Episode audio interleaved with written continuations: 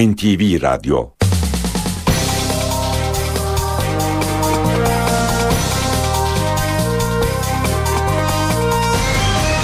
İşe giderken. İşe giderken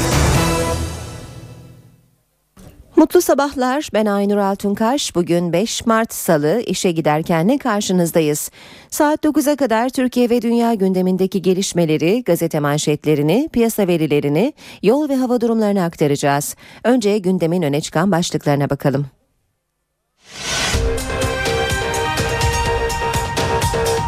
Bölgesel Kürt Yönetimi Başbakanı Neçirvan Barzani, İmralı ile görüşme sürecini desteklediklerini, üzerlerine düşeni yapacaklarını söyledi.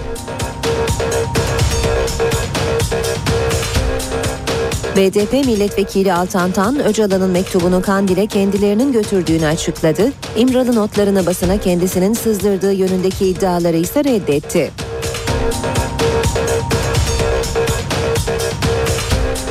BDP eş başkanı Gülten Kışanak, PKK'nın elinde olan kamu görevlilerinin 10 gün içinde ailelerine kavuşmasını sağlayacaklarını açıkladı.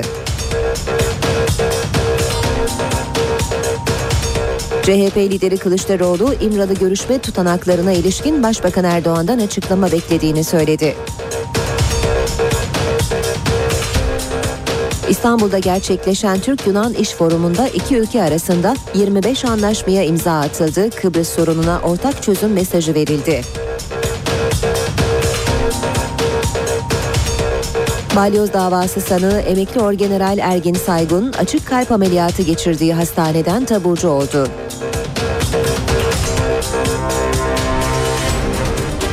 Ünlü sanatçı Müslüm Gürses'in cenazesi dün toprağa verildi. Cenaze töreninde izdiham vardı. İşe giderken gazetelerin gündemi.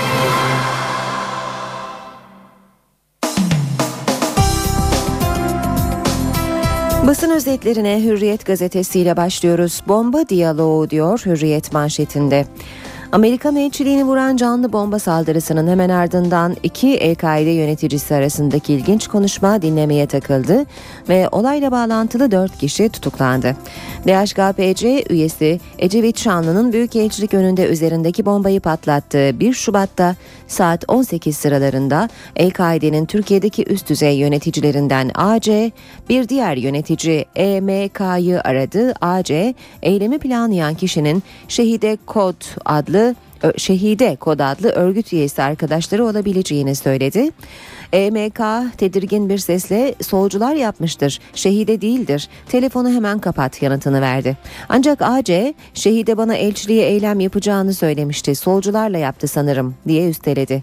Polis, EMK ve AC dahil 4 kişiyi gözaltına alırken CIA'ye de bilgi verildi, şehide ise aranıyor. Yine hürriyetten bir başlık yumurta atmak isteyen öğrenciyi karakoldan aldı. Bakan Kılıç eylemci öğrenciyle sohbette. Gençlik ve Spor Bakanı Suat Kılıç dün Adana Çukurova Üniversitesi'nde kendisine protesto eden öğrenciyi karakoldan çıkardı ve sohbet etti. Mezara kadar bırakmadılar. Müslüm Gürses son yolculuğuna uğurlandı. Siyaset ve sanat dünyası Gürses'in hayranlarıyla bir aradaydı. Eşi Muhterem Nur acısını onun gibi biri bir daha gelmeyecek sözleriyle dile getirdi. Gürses'in cenaze namazının kılındığı Teşvikiye Camii dün tarihi günlerinden birini yaşadı. İzdiham nedeniyle yaralananlar oldu. Devam edelim Milliyet gazetesiyle. Şapkadan 2 saat önce diyor Milliyet manşette. MİT Müsteşarı Doğu'dan Demirel'e 12 Mart telefonu. Türkiye'yi felakete sürüklememek lazım. Karar şahsınıza ait. Bir tarihi karar vermek mecburiyetindesiniz. Zat haliniz bu hareketinizle sabahleyin de arz ettiğim gibi tarihi bir hizmet yapacaksınız Sayın Başbakanım. 12 Mart 1971 saat 10.30'da MİT Müsteşarı Fuat Doğu telefonla Başbakan Demirel'i arar. İkili 11'de bir görüşme daha yapar. Doğu silahlı kuvvetlerin talebini ve istifa etmemesi halinde kötü şeyler olacağı notunu Demirel'e iletir. Başbakan'a bir emri olup olmadığını soran Doğu telefonu hürmetler ederim diyerek kapatır. Saat 13'te Türk Silahlı Kuvvetleri muhtırayı verir. Demirel de istifa mektubunu gönderir deniyor haberde. Devam ediyoruz. Milliyet gazetesinden yine haberler aktarmaya. Enflasyon düştü, uzmanlar temkinli. Şubat'ta enflasyon %0,30 ile beklentilerin altında arttı. Yıllık enflasyon %7,03'e gerilerken ekonomistler bu duruma temkinli yaklaştı. Çıkan oranda gıda fiyatlarının ılımlı seyrinin büyük etkisinin olduğunu söyleyen uzmanlar, enflasyona ilişkin risklerin devam ettiği görüşünde. Sabah gazetesi var sırada. Nevruz Bayramı dönüm noktası diyor manşeti sabahın. Süreç açısından en kritik eşik olarak görülen 21 Mart'taki Nevruz öncesi silahlar susacak, bayram ortak kutlanacak. BDP'nin Paris'te infaz edilen 3 kadın adına 8 Mart Kadınlar Günü'nde düzenleyeceği etkinliklerle 21 Mart'taki Nevruz öncesi yapılacak gösteriler çözüm sürecinde iki kritik tarih olarak değerlendiriliyor demiş Sabah gazetesi haberinde. Ellerde taşındı, kalplere gömüldü. Cenaze arabası Zincirli Kuyu'ya 2 saatte gidebildi. Hayranları ve sevenleri Müslüm Gürses'in cenaze töreninde izdiham yarattı. Kalabalık cenaze aracıyla Zincirli Kuyu'ya yürüdü. Oğlum bak gite 740 lira ceza. Kendisine küfreden 17 yaşındaki Yasin K'yi oğlum bak git diye uyarıp dövdüğü videosu internette olay yaratan temizlikçi Selçuk Kahraman 740 lira cezaya çarptırılırken süpürge ise belediyeye iade edilecek. Geçelim Cumhuriyete. Avrupa'nın sabrı taştı diyor Cumhuriyet'in manşeti. Türkiye'nin gereğini yerine getirmediği Avrupa İnsan Hakları Mahkemesi kararları için bugün bakanlar toplanacak. Türkiye'nin kurucuları arasında olduğu Avrupa Konseyi'nin denetleme kurumu olan Bakanlar Komitesi, Türkiye'nin uygulamadığı Avrupa İnsan Hakları Mahkemesi kararlarını masaya koyacak ve Ankara'ya Türkiye Avrupa İnsan Hakları Mahkemesi kararlarını neden uygulamıyor sorusunu yöneltecek. Avrupa Konseyi istatistikleri Türkiye'nin mahkemenin kararlarının yaklaşık yaklaşık üçte ikisini uygulamadığını gösteriyor. Yol haritası yok başlığını görüyoruz. Erbil'de temaslarda bulunan BDP-DTK heyetinin süreç kuşkusu. Bölgesel Kürt Yönetimi Başbakanı Neçirvan Barzani ile görüşen Demokratik Toplum Kongresi eş başkanı Ahmet Türk, karşılıklı adımların atılması gerektiğini belirterek hükümetin projesini hala açıklamadığına dikkat çekti. Kandil'in Öcalan'ın aldığı kararlara tam destek verdiğini kaydeden Türk, Nevruz öncesi silahların susmasını beklediğini söyledi. PKK'nın elinde olan kamu görevlileri ve askerlerden mesaj var diyor Cumhuriyet gazetesi. Biz iyiyiz dik durun. Terör örgütü PKK tarafından kaçırılan askerler polis ve kaymakamın görüntüleri yayımlandı. İyi olduklarını belirten tutsaklar ailelerinden dik durmalarını ve moralli olmalarını istedi. Uzman çavuş Zihni Koç'un babası Veysel Koç çok sevinçliyim oğlumun fotoğrafını ve açıklamalarını görmem 20 aydır çektiğim acıları unutturdu dedi. Devam ediyoruz basın özetlerine işe giderken de taraf gazetesinde de rehinelerden ilk görüntü. Başlığı manşette. Abdullah Öcalan'ın serbest bırakılsınlar demesinden sonra örgüt Kandil'de tuttuğu askerlerle bir polis ve kaymakamın görüntülerini yayınladı. Bir özel haber var tarafta kadın süründürme evi başlığını taşıyor haber. Taraf gazetesinin muhabiri şiddet gördüğünü söyleyerek İstanbul'daki bir kadın sığınma evine girmiş ve yaşadıklarını aktarmış. Başlıklar şöyle. 20 kişilik sığınakta 70 kişi kalıyor. Bir yatakta genelde 2 kişi yatıyor. Çocuklarıyla aynı yatakta 3 kişi yatan da var. 4 kişi de. Ciddi bir hijyen sorunu var. Su yok, sabun bitmiş, tuvalet kağıdı ise hayal. Çoğu kadın ve çocuk hasta. Kadınların yazılan ilaçları alacak parası yok. Psikologlar bir kadına günde 20 dakika ayırıyor. Din görevlisi ise 2 saat. Geçelim Radikal gazetesine Festus ayarı diyor Radikal manşetinde. Başbakanlığın talebiyle Nijeryalı Festus Okey'in Beyoğlu Polis Merkezi'nde öldürülmesini inceleyen İstanbul Valiliği İnsan Hakları Kurulu 3 temel insan hakkının ihlal edildiğini belirledi. Kurul polisin önemli delilleri kaybettiğine dikkat çekti. Kurul önemli bir de tespit yaptı. Polisin aleyhine sonuç doğurma ihtimali bulunan her vakada kamera kayıtları bulunamıyor. Festus Okey 20 Ağustos 2007'de gözaltına alındığı Beyoğlu Polis Merkezi'nde ölmüştü. Polis içerideki kameraların o gün kayıt yapmadığını belirtmişti. Geçelim Vatan Gazetesi'ne. Cebimizde böcek var diyor vatan sürmanşette. Meclis Böcek Komisyonu'na yasa dışı dinlemeleri anlatan MIT, her cep telefonu bir mikrofon dedi ve şu uyarıları yaptı. Biz evimizde telefonu hiçbir zaman baş köşeye koymayız. Toplantı odalarımızda telefon olmaz. Siz farkında bile olmazsanız cep telefonlarına uzaktan girilebiliyor. Siz hiçbir şey yapmadan telefon açılıyor, mikrofon haline geliyor. Ortamda konuştuğunuz her şey dinlenebiliyor. Akıllı telefondaki bütün bilgilere erişilebilir. Yine vatandan okuyalım. Mia Kalimera. Yunanca, Türkçesi güzel bir gün. Ege'de iddialaşından Boğaz'da stratejik ortaklığa Türkiye ve Yunanistan Ortak Bakanlar Kurulu topladı. 25 ayrı anlaşma imzalandı. Samaras iki ülke ilişkileri için güzel bir gün dedi.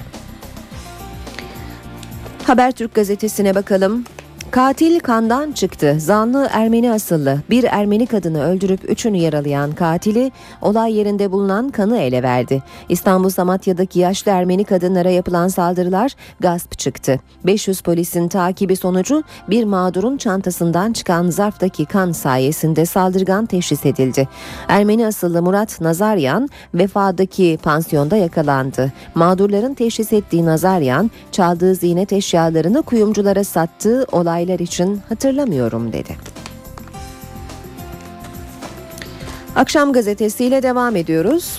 Dillerin dansı diyor akşam manşette. Siyasete, kavgaya, her türlü ayrıma inat barış kendi dilinde büyüyor. Acının harman olduğu toprakların çocukları şimdi en güçlü mesajı Diyarbakır'dan verecek. Kentin tek bale okulunun öğrencileri üç dilden ezgilerle sahne alacak.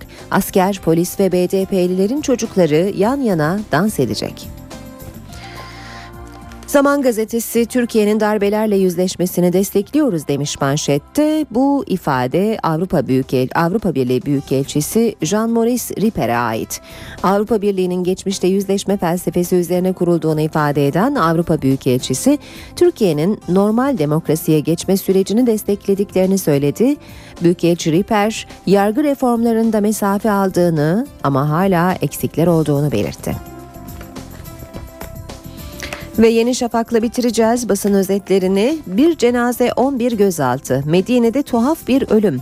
Medine'de öğretmen olan eşini ziyarete giden Yunus Elevli'nin 17 Şubat'ta Uhud yolunda boş bir arazide cesedi bulundu. Suudi polisi bir hafta sonra 11 Türk vatandaşını gözaltına aldı. 11 kişi 10 gündür neyle suçlandıklarını bilmeden karakolda tutuluyor. Saat 7.15 işe giderken gündemin ayrıntılarıyla sürüyor. CHP lideri Kemal Kılıçdaroğlu İmralı görüşme tutanaklarına ilişkin Başbakan Tayyip Erdoğan'dan açıklama bekliyor. Dün konuyla ilgili açıklamalar yapan Başbakan Yardımcısı Bekir Bozdağ CHP'yi samimiyetsizlikle suçlarken MHP'nin ise görüşmelerde genel af pazarlığı yapılıyor iddialarına tepki gösterdi. Millet kendi kaderi üzerinde yapılan pazarlık ve anlaşmaları terör örgütü liderinin ağzından öğrenmek gibi bir zillete mahkum edildi. Bu sürecin en büyük yalancısının millete dönüp ben size bilgi vermeyeceğim ama siz bana güvenin diyerek milletten güven dilenmesi trajikomik bir taleptir. Açıkça söylüyoruz. Kardeşim biz sana güvenmiyoruz. CHP lideri Kemal Kılıçdaroğlu, İmralı görüşmelerine ilişkin eleştirilerini bu sözlerle dile getirdi. Hükümet kanadından açıklama Başbakan Yardımcısı Bekir Bozdağ'dan geldi. Bozdağ, CHP liderini samimiyetsizlikle suçladı. Cumhuriyet Halk Partisi Genel Başkanı'na düşen şey bu sürecin arkasında olduğunu ifade edip sürece destek vermektir. Ama maalesef bu süreci e, olumsuz etkileyecek yaklaşımlar ortaya koymaya, buradan bir siyasal rant devşirmeye dönük yaklaşımları ortaya koyuyorlar. Tabi bu kredi açma iradesinin gayri samimi bir irade olduğunu da gösteriyor. MHP'liler ise İmralı görüşmelerinde genel af pazarlığı yapıldığı iddialarını sürdürüyor. Millet öğrensin, millet bilsin. Çözüm denilen şeyin Türk milleti milli kimliğini anayasadan çıkartmak olduğunu, genel af olduğunu, özellik olduğunu millet bilsin. BOP projesi ekseninde dört parçalı Kürdistan'ı kurma talimatının başbakan tarafından yerine getirilmekte olduğunu millet bilsin. Bekir Bozdağ bu tartışmaların sürece zarar vermek için gündeme getirildiğini savundu. Sayın Başbakanımız dün açıkladı. Herhangi bir affın söz konusu olmadığını dün ifade ettiler. Ama sürekli bir biçimde bu sürecin arkasındaki halk desteğini azaltmak, bu sürecin doğurduğu pozitif iklimi ortadan kaldırmak için çabalar var. Mardin Bağımsız Milletvekili Ahmet Türk, Van Bağımsız Milletvekili Aysel Tuğluk ve BDP Diyarbakır Milletvekili Altan Tan, Kuzey Irak'ta Bölgesel Kürt Yönetimi Başbakanı Neçirvan Barzani ile görüştü. Barzani İmralı ile görüşme sürecinde üzerlerine düşeni yerine getireceklerini söyledi. Ahmet Türk ise çözüm sürecine dair kaygılarını paylaştı. Heyetin Türkiye'ye dönüşü ise Barzani'nin özel uçağıyla gerçekleşti. Halkların kardeşliğini savunan bütün Kürtler bu barış sürecine önemli bir katkı sunarlar. DTK eş başkanı Ahmet Türk, Bölgesel Kürt Yönetimi Başbakanı Neçirvan Barzani ile düzenlediği ortak basın toplantısına bu sözlerle başladı. Aysel Tuğluk ve BDP milletvekili Altantan'ın da bulunduğu toplantıyı değerlendiren Ahmet Türk, sürecin yürümesi için ortak akıl gerekli dedi. Ahmet Türk, sürecin yol haritasının açıklanmamasını eleştirdi. Bir tarafta barış için çalışırken diğer yanda Kandil'in bombalanması güveni sarsıyor diyerek kuşkularını dile getirdi. Elbette ki hepimizin, şahsen benim de kuşkularım var. Umut ediyorum ki bütün bu kuşkular yapacağımız çalışmalar sonucunda ortadan kalkmış olup Gazetecilerin PKK'nın silah bırakması ile ilgili sorusunu değerlendiren Ahmet Türk, barış gelince silahlar zaten bırakılır ifadesini kullandı. Bölgesel Kürt Yönetimi Başbakanı Neşirvan Barzani de sürecin diyalogla çözülmesini desteklediklerini söyledi. Barzani, Kürt yönetimi olarak üzerimize düşeni yapmaya hazırız dedi. BDP milletvekili Altan Tan da Kuzey Irak ziyaretini değerlendirdi. Öcalan'ın mektubunu Kandil'e kendilerinin götürdüğünü söyleyen Tan, Nevruz öncesinde PKK'dan eylemsizlik açıklaması beklediğini belirtti. Şu an kötümseriz. Her şey işte kötü gidecek. Bu defa da olmayacak deme durumunda değiliz. Bu bir. İki, her şey balım gülüm halk tabiriyle gidiyor. Ve her şey umulandan kısa bir zamanda hal olacak deme durumunda da değiliz. Peki hangi durumdayız? Temkinli bir iyimserlik durumundayız. Abdullah Öcalan'la görüşen heyettekilerden biri olan BDP milletvekili Altantan süreci bu sözlerle değerlendirdi. Eylemsizlikle ilgili Nevruz öncesinde PKK'dan bir açıklama gelmesini ümit ettiklerini belirtti. Altantan Öcalan'ın mektubunu Kandil'e kendilerinin götürdüğü bilgisini verdi. Kandil'dekilerin sürece bakışını anlattı. Kandil'de de belli endişeler vardır. Yani Kandil'in tavrı yani ümit ediyoruz. Bizim yani ümidimize göre, beklentilerimize göre İmralı'daki sürecin tersine bir davranış ümit etmiyoruz biz genel hatlarıyla. Bu süreç sıhhatli bir şekilde ilerleyecek mi? Yani bu endişe sadece Kandil'de değil, arkadaşlarımızda da var, bende de var.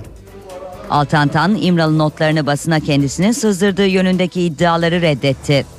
Keşke Sayın Başbakan'a sorsaydılar. İlk gece bunu Altan Tan yapar mı yapamaz mı? Senin tanıdığın Altan 25 sene evvel tanıdığın 25 yıl önceki Altan. Beni tanıyan herkesin vereceği cevap hayırdır. BDP eş başkanı Gültan Kışanak'tansa PKK'nın kaçırdığı kamu görevlileriyle ilgili açıklamalar geldi. Kışanak PKK'nın elinde olan kişilerin 10 gün içinde ailelerine kavuşmasını sağlayacaklarını söyledi. Gültan Kışanak ayrıca İmralı tutanaklarını basına BDP'lilerin sızdırmadığı iddiasını da yineledi. PKK'nın elinde bulunan kamu görevlilerinin serbest bırakılması için hazırlıklar başladı. Sürecin 10 gün içinde tamamlanması bekleniyor. Açıklama BDP eş genel başkanı Gülten Kışanak'tan geldi. Bu konuda bir teknik hazırlık yapılması gerekiyor. Hem buradan e, gidip getirecek bir heyetin organize edilmesi hem de e, e, karşı tarafın bu konudaki hazırlıklarını tamamlaması gerekiyor. Bir hafta 10 gün içerisinde tamamlamayı hedefliyoruz dediler. E, bunların ailelerine kavuşmalarını temin edeceğiz. Kışanak, tutanak krizi nedeniyle basına kapalı yapılan BDP Merkez Yönetim Kurulu toplantısının ardından açıklama yaptı. Tutanakları BDP'liler sızdırmadığı iddiasını yineledi. bir sızdırma e, partimizden herhangi bir arkadaşımızın bunu bilinçli olarak e, böyle bir metni tanzim etme bir yerlere verme gibi bir yaklaşım asla söz konusu olamaz. E, Bunu aslında bu haberi yapan muhabir arkadaşınız arkadaşımız da biliyordur E, böyle bir e, metni hangi yollarla temin ettiğini, bunun mesleki ahlak ilkeleriyle uyuşup uyuşmadığını, e, bu metnin üzerinde bir değişiklik yapılıp yapılmadığını herhalde en iyi kendisi biliyordur. Parti olarak tarihsel bir süreçten geçtiklerinin farkında ve sorumluluğunda olduklarını söyleyen Kışanak, Öcalan'a yazılacak cevap mektuplarını da değerlendirdi. Mektubun son halinin parti içi görüş alışverişlerinin sonunda belli olacağını vurguladı. Dışişleri Bakanı Ahmet Davutoğlu NTV'ye verdiği özel röportajda İmralı ile yapılan görüşmeleri değerlendirdi. Davutoğlu provokasyon uyarısında bulundu. Dışişleri Bakanı Siyonizm tartışması ve Kıbrıs'taki seçimlerle ilgili de değerlendirmeler yaptı. Paris'teki e, infazları düşünün. Evet. Tam süreç başlarken e, Türkiye'nin yarası açık kalırsa her an deşilebilir diye düşünebilir. Bu yara açık kalırsa Irak'taki Suriye'deki yaralar daha da derinleşir diye düşünebilir. Dışişleri Bakanı Ahmet Davutoğlu, Abdullah Öcalan'la yapılan görüşme sürecine ilişkin bu sözlerle provokasyon uyarısı yaptı. Bu süreçte herkesi soğukkanlı ve samimi davranmaya çağırdı. Davutoğlu, İmralı tutanaklarının basına sızdırılmasını da değerlendirdi. Bazı durumlar vardır ki mesleki aşkın ötesinde bir de bu topluma duyulan aşkın, e, bu tarihi akışa duyulan aşkın öne çıkması ve bazen hiçbir şey söylenmeden bile herkesin kendisine otosansür uygulaması lazım. Dışişleri Bakanı, Başbakan Recep Tayyip Erdoğan'ın Siyonizmi insanlık suçu olarak nitelendirdiği açıklamasını ve gelen tepkileri de değerlendirdi. Bizim tarihimizde hiçbir millete ırka dönük olarak bir ön yargılı tutum yok. Bu konuda sicilimiz son derece temiz. Birileri birileri içe, e, içe- daha çok dışarıda işte bir kampanya şeklinde e, Türkiye'ye Sayın Başbakanımıza dönük bu tür çabalar içine belli aralıklarla giriyor. Bu da bizim uluslararası artan itibarımızın etkisi. Ama ne yaparlar? Ve bir de bizi İsrail karşısında sessiz kalmaya zorlamak.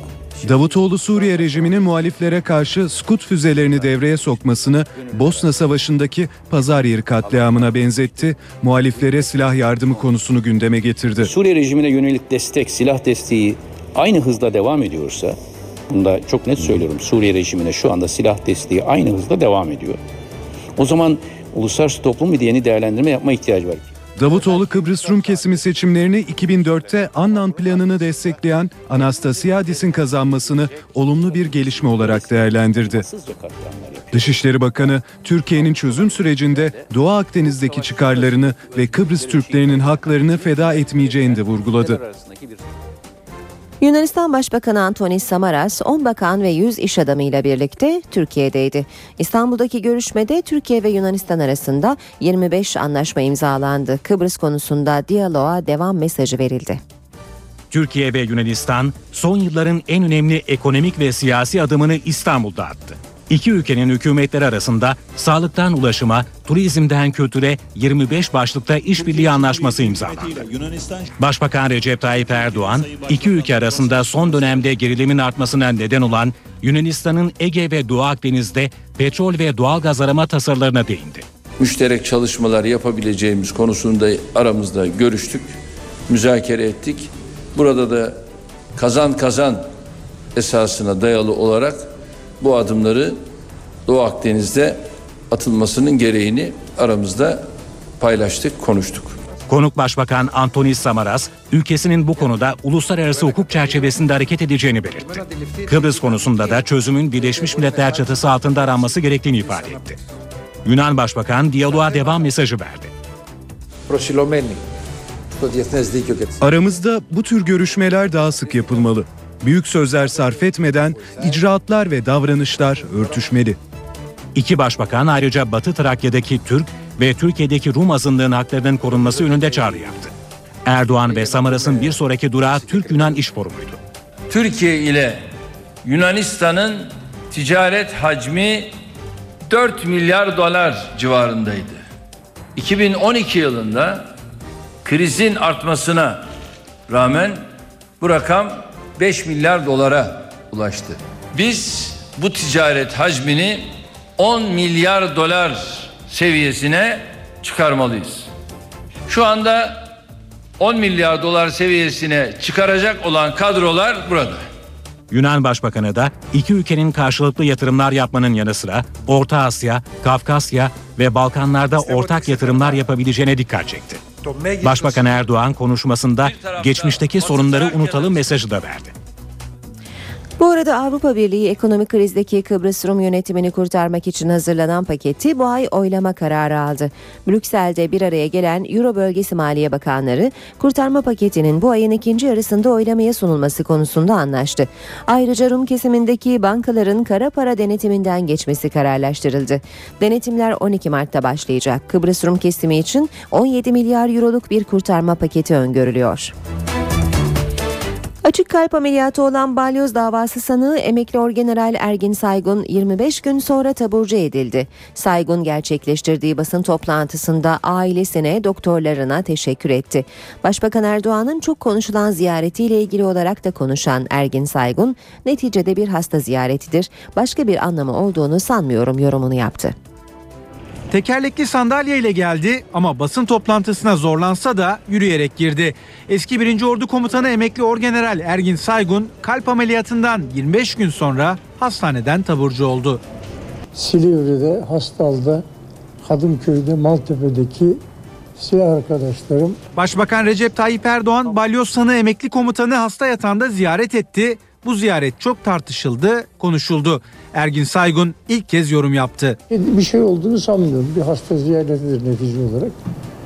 Ee, başka bir anlamı olduğunu da düşünmüyorum. Toplam 7,5 ay hastanede kalan Ergin Saygun'un tutukluluğu ameliyat olduğu gün kaldırıldı. Tahliye haberi yoğun bakımda geldi. Baba dedi tahliye edildi. Tahliye ne demek o anda ne olduğunun bile ben farkında gerçekten değildim. İşte nasıl oldu o da o da bilmiyorum yani. O da bizim şeyimizin herhalde sistemin bir işleyiş şeklidir. Ergin Saygun'un sağlık durumu adli tıp tarafından kontrol edilecek ve mahkemeye bilgi verilecek. Mahkeme Saygun'un sağlık durumuna göre karar verecek. Saat 7.30 olmak üzere birazdan 3 büyük kentimizin trafik notlarına bakacağız ve spor haberlerini aktaracağız. Kısa bir aramız var şimdi. Ara vermeden önce de gündemin başlıklarını hatırlatalım. Bölgesel Kürt Yönetimi Başbakanı Neçirvan Barzani İmralı ile görüşme sürecini desteklediklerini, üzerlerine düşeni yapacaklarını söyledi.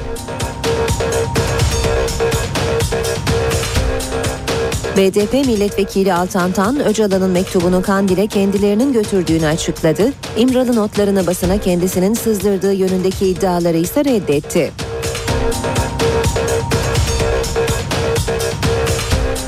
BDP eş başkanı Gülten Kışanak, PKK'nın elinde olan kamu görevlilerinin 10 gün içinde ailelerine kavuşmasını sağlayacaklarını açıkladı. CHP lideri Kılıçdaroğlu, İmralı görüşme tutanaklarına ilişkin Başbakan Erdoğan'dan açıklama beklediğini söyledi. İstanbul'da gerçekleşen Türk-Yunan İş Forumu'nda iki ülke arasında 25 anlaşmaya imza atıldı. Kıbrıs sorununa ortak çözüm mesajı verildi. Balyoz davası sanığı emekli orgeneral Ergin Saygun açık kalp ameliyatı geçirdiği hastaneden taburcu oldu.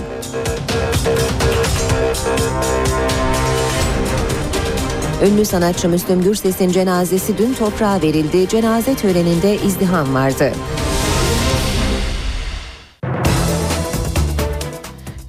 Saat 7.37 işe giderken önce 3 büyük şehrimizin trafik notlarıyla ardından da spor haberleriyle devam ediyor. Bir kaza haberimiz var önce.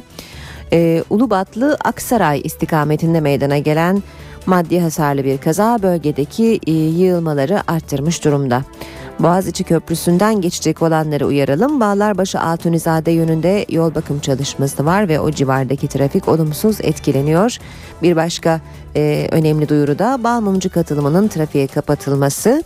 E, Boğaziçi Köprüsü'nü kullanacak olanlar e, Yıldız katılımını e, kullanacaklar çünkü bu e, Balmumcu katılımı trafiğe kapalı durumda. Fatih Sultan Mehmet Köprüsü Anadolu Avrupa geçişi yoğunluğu Ataşehir'de başlıyor. Köprü girişine kadar etkili. Ters yön açık sadece köprüye yaklaşırken kısa bir e, kısa süreli bir yoğunluk e, göze çarpıyor. Boğaziçi Köprüsü'nde Çamlıca ve köprü çıkışı arasında trafik yoğun seyrediyor. Ters yönde Mecidiyeköy'den yine köprü çıkışına kadar trafiğin yoğun olduğunu görüyoruz. Avrupa yakasında Tem otoyolunda Mahmut Bey Doğu Kavşağı'nda kısa süreli bir yoğunluk var ancak Metris'ten itibaren Maslak'a kadar e, aralıklarla yoğunlaşan bir trafik olduğunu görüyoruz. D100'de Çoban Çeşme'den başlayıp Cevizli Bağ'a uzanan bir yoğunluk söz konusu. Anadolu yakası Tem'de e, Ataşehir Dudullu arasında ve Çamlıca gişelere yaklaşırken yoğun bir trafik var. E5 karayolunda Kozyatağı Bostancı arasında trafik yoğun ilerliyor.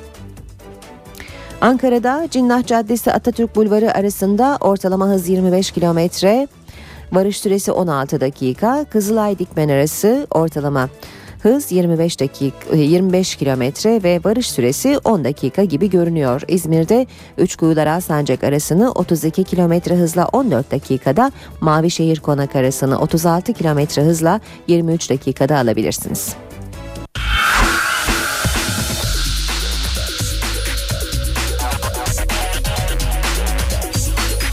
Spor sayfaları.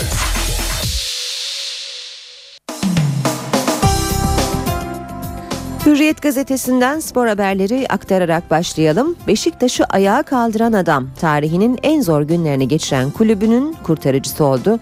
Samet Aybaba'dan söz ediyor. Haber Fenerbahçe zaferinin mimarı. Borussia Dortmund'u Klopp, Arsenal'ı Wenger ve Manchester United'ı da Ferguson diriltti. Samet Aybaba da Kartal'ı elindeki kısıtlı yıldızların yanına gençleri monte ederek kanatlandırıp şampiyonluk potasına soktu. Devam edelim yine Hürriyet gazetesinden bir başlıkla. Tek rakibi Ronaldo, Fenerbahçe'ye attığı son dakika golüyle Beşiktaş'a tarihi bir zafer kazandıran Olcay, Real Madrid'in dünyaca ünlü oyuncusu Ronaldo'ya nazire yaptı. Beşiktaşlı Olcay tam 92 metrelik depar sonrası gol atıp Portekizli Yıldız'a meydan okudu. Where is my money? Beşiktaş'ın İskoç e, kalecisi Alan McGregor takım arkadaşlarını kahkahaya boğmuş. Fenerbahçe zaferi sonrası Beşiktaş soyunma odasında neşeli anlar yaşandı. Siyah beyazların futbol komitesinden Tamer Kıran ve Ahmet Kavalcı karşılaşmanın ardından soyunma odasında Başkan Fikret Orman ve yönetimin galibiyet birimini 40'ar bin liraya çıkardığını açıkladı. Beşiktaşlı futbolcular bu açıklamadan sonra yöneticilere teşekkür ederken tecrübeli file bekçisi benim param nerede diye sordu. Gülüşmelere neden olan soruya Tamer Kıran paran bankada diye yanıt vermiş. Alp istifa etsin. Fenerbahçe derbi öncesi hakemlerden en çok Beşiktaş'ın canı yandı diyen Merkez Hakem Kurulu Başkanı'nı bombaladı. Sarı lacivertli kulüp sert bir açıklamayla Zekeriya Alp'i görevini bırakmaya çağırırken Kiyılı da acemice bir beyanat verdi diye konuştu. Bu takım geleceğe damga vurur. Kocaman yenilgiye rağmen oynanan futboldan çok memnun kaldı. Sarı lacivertli teknik adam maçı Samandıra'da tekrar izledi ve şu yorumu yaptı. Fenerbahçe bu oyunla önümüzdeki dönemin en iyi takımı olmaya aday. Gökhan Gönül'le Egemen'i Emre barıştırmış. Son saniye golünün ardından tartışan ikili arasındaki buzları Emre eritti. Derbi büyüsü bozuldu. Beşiktaş maçıyla Aykut Kocaman yönetiminde 17. derbiye çıkan Fenerbahçe toplam 5 yenilgisinin 3'ünü bu sezon aldı. Devam edelim. Yine Hürriyet gazetesinden aktarmaya. Trabzon nereye? Paşa 37. dakikada Viudes ve 44. dakikada Kalu Uçe ile sonuca gitti. Bordo Mavililer rakibi karşısında varlık gösteremedi. Trabzonspor 30 puanda kalınca düşme hattında yer alan 27 puanlı Sanika Boru Elazığ Spor'un nefesini ensesinde hissetmeye başladı.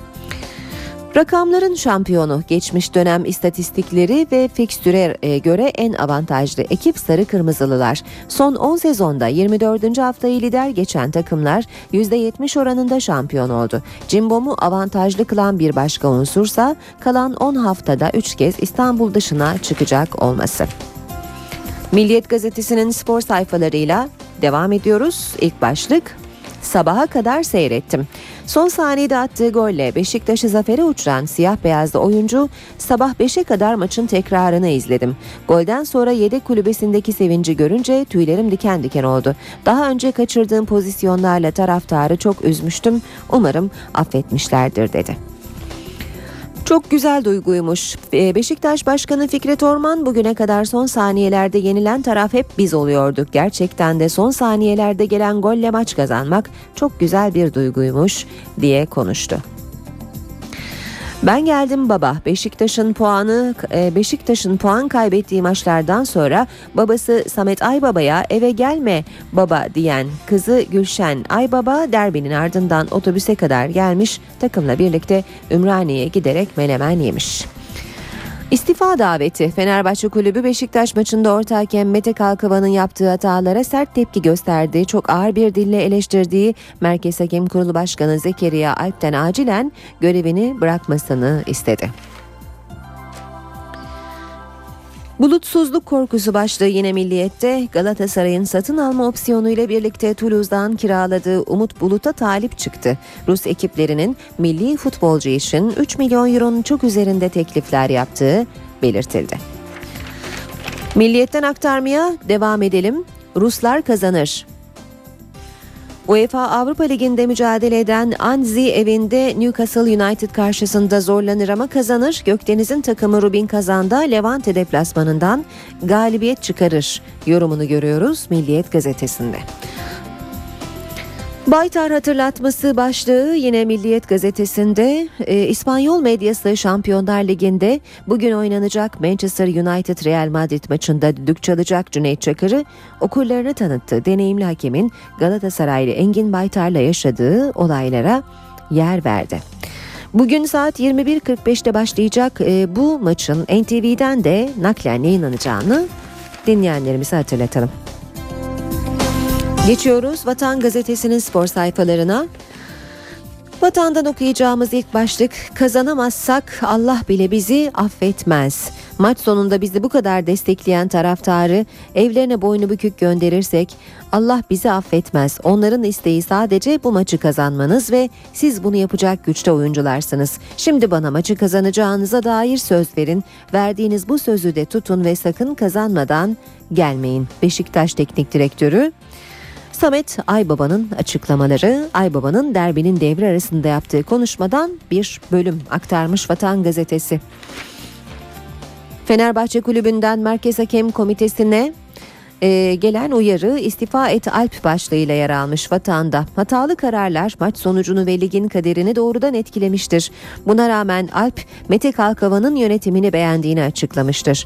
Zamansız, çelişkili ve işgal ettiği makama hiç yakışmayan Zekeriya Alp'in Fenerbahçe Spor Kulübü olarak ivedilikle görevden ayrılmasını istiyoruz. Yine Vatan Gazetesi'nden aktaracağız. Şerbetli Aslan, Sarı Kırmızılılar ne zaman puan kaybetse ezeli rakibi Fenerbahçe'de bu ikramı geri çevirip galip gelemiyor. Şampiyonluğun iki adayının Avrupa'daki programı nedeniyle Galatasaray ligde erken oynuyor. Kanarya 7 kez Galatasaray'ın puan bıraktığı haftada altın tepsideki fırsatı geri çevirip kazanamadı. Yine vatandan aktaracağız. Fener zirveye abone oldu. Karşıyaka'yı son saniyelerde deviren Fenerbahçe ligdeki liderliğini sürdürdü. İlk defa takımın lideri gibi oynayan McCallum, Kanarya'yı sürükleyen isimdi Karşıyaka'da Thomas ve Dixon'un 47 sayısı ise yeterli olmadı. Ve son olarak da Habertürk gazetesinden bir başlık aktaralım. Koşacaksınız. Galatasaray'da Fatih Terim sert yüzünü gösterdi. İmparatorun sarı kırmızılı futbolcuları alınan sonuçlar nedeniyle uyararak bu iş böyle gitmez. Daha çok mücadele etmek zorundasınız. Sahada ya koşacaksınız ya da koşacaksınız dediği öğrenildi. Spor haberlerini böylece bitiriyoruz. Gündemde öne çıkan gelişmelere bakmaya devam edelim. İşe giderken Önceki gün tedavi gördüğü hastanede vefat eden ünlü sanatçı Müslüm Gürses'in cenazesi dün toprağa verildi. Gürses'in cenaze töreninde de konserlerinde olduğu gibi izdiham vardı. Hayranları Gürses'in tabutundan ancak çevik kuvvet ekipleriyle ayrılabildi. Arabesk müziğin usta ismi, sevenlerinin Müslüm babası son yolculuğuna uğurlandı. Cenazesinde de izdiham var. Pazar sabahı akciğer yetmezliğinden hayatını kaybeden Müslüm Gürses için ilk tören Cemal Reşit Rey konser salonunda yapıldı.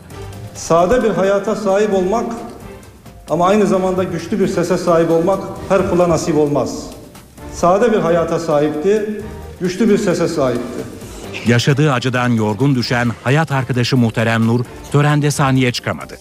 Oturduğu yerden kısa bir konuşma yaptı. En iyi insanı kaybettiğim için çok üzgünüm. Onun gibi bir insan çıkmayacak. Törenin ardından Gürses'in cenazesi Teşvikiye Camii'ne getirildi. Sevenleri tabutunun başından ayrılmak istemeyince cami imamı cemaati sık sık uyarmak zorunda. Kalabalık çevik kuvvetin araya girmesiyle dağıldı. 7'den 70'e herkesin gönlüne tat kuran Müslüm Gürses için pankartlar açıldı, sloganlar atıldı. Cenaze törenine CHP Genel Başkanı Kemal Kılıçdaroğlu da katıldı. Kılıçdaroğlu, Muhterem Nur'la bir süre sohbet etti. Uzun süre direndi aslında. Hayata tutunmuştu. Ama kaçınılmaz son. Ve sanatçı arkadaşları onu son yolculuğunda yalnız bırakmadı. Kadim dostum dediği Orhan Gencebay, Sezen Aksu, Ajda Pekkan ve daha birçok isim Teşvikiye Camii'ndeydi. Çok iyi bir değeri kaybettik. Büyük bir değeri kaybettik. Konuşurken güldürürdü, şarkı söylerken ağlatırdı. Böyle bir insandı. 45-46 yıllık bir dostluktu. Çok sık görüşemiyorduk ama birbirimizi çok sever sayardık. Gürses için cenaze namazı kılınırken camide adım atacak yer kalmadı. Gürses'in cenazesi sevenlerin omzunda arabaya taşındı. Yolu bir süre trafiğe kapatan hayranları Zincirlikuyu'ya kadar cenaze arabasına eşlik etti. Müslüm Gürses'in cenazesi Zincirlikuyu mezarlığında toprağa verildi. Aile ve Sosyal Politikalar Bakanı Fatma Şahin, Birleşmiş Milletler Merkezi'nde Kadının Statüsü Komisyonu'nun oturumuna katılmak için Amerika Birleşik Devletleri'nde. Bakan Şahin, New York'ta NTV Ankara temsilcisi Nilgün Balkaç'ın sorularını yanıtladı. Şahin ilk kez Türkiye'nin başarı hikayesini anlatmaya geldik dedi. Birleşmiş Milletler'e gelirken e, ne yapacağımızı anlatmak üzere gelirdik. Hep başkalarının e, başarı hikayelerini dinlerdik ama bugün Türkiye'nin başarı hikayesiyle geliyoruz. Birleşmiş Milletler'in Kadının Statüsü Komisyonu oturumu için New York'a giden Aile ve Sosyal Politikalar Bakanı Fatma Şahin, Türkiye'de kadının durumunu NTV'ye değerlendirdi. Fatma Şahin, terörle mücadelede kadın faktörünün önemini vurguladı. Terörle mücadele tek başına silahlı kuvvetlerin yapacağı bir mücadele değil. İnsan odaklı sosyal politikayla birleştirilmesi ve bütüncül bir bakış gerekiyor. Güneydoğu bağlamında yaptığımız sosyal politikalara bakın. Hep kız çocukları ve anneler üzerine bunu yaptık. Çocuk gelin oranının %9'a indiğine dikkat çeken Aile ve Sosyal Politikalar Bakanı bu konuda mücadelenin sürdüğünü vurguladı. Şahin, bakanlığın politikaları aile değerlerini yıpratıyor, şiddet azalmıyor şeklindeki eleştirilere de değindi. Biz muhafazakar demokrat olarak aile değerlerini önemsiyoruz. Kadının yaşam hakkı ile ilgili, e, kadının e, yaşamına, bedenine dair veya işte psikolojikman, ekonomik olarak bir takım şiddet uygulanıyorsa da biz bunu görmezden gelemeyiz. Türkiye'nin 8 ünlü kadını şiddet kurbanı 8 kadının hikayesini canlandırdı. Makyajla şiddet kurbanı 8 kadının yerine geçen ünlüler kadına uygulanan şiddete dikkat çekmek için kamera karşısına geçti. Çekilen fotoğraflarsa ünlülerin yazdıkları mektuplarla beraber 7 Mart gecesi sergilenecek. Kimi bıçaklandı, kimi dövüldü, aç bırakıldı. Onlar Türkiye'nin erkek şiddetine kurban giden kadınları. Ünlü isimler onlardan arda kalan son görüntülere büründü ve objektif karşısına geçti. Projeye destek verenler arasında Hülya Avşar, Burcu Esmersoy, Bergüzar Korel ve Meltem Cumbul gibi sanatçılar vardı. gençliğe oynamakta fayda var. Olmuş bitmiş ya da hani belli bir yaşa gelmiş kesime ne kadar etkili oluruz açıkçası orada şüpheli. Annelerin artık çocuklarını, erkek çocuklarını bir kadına nasıl davranması gerektiğini öğreterek büyümeleri lazım, büyütmeleri lazım.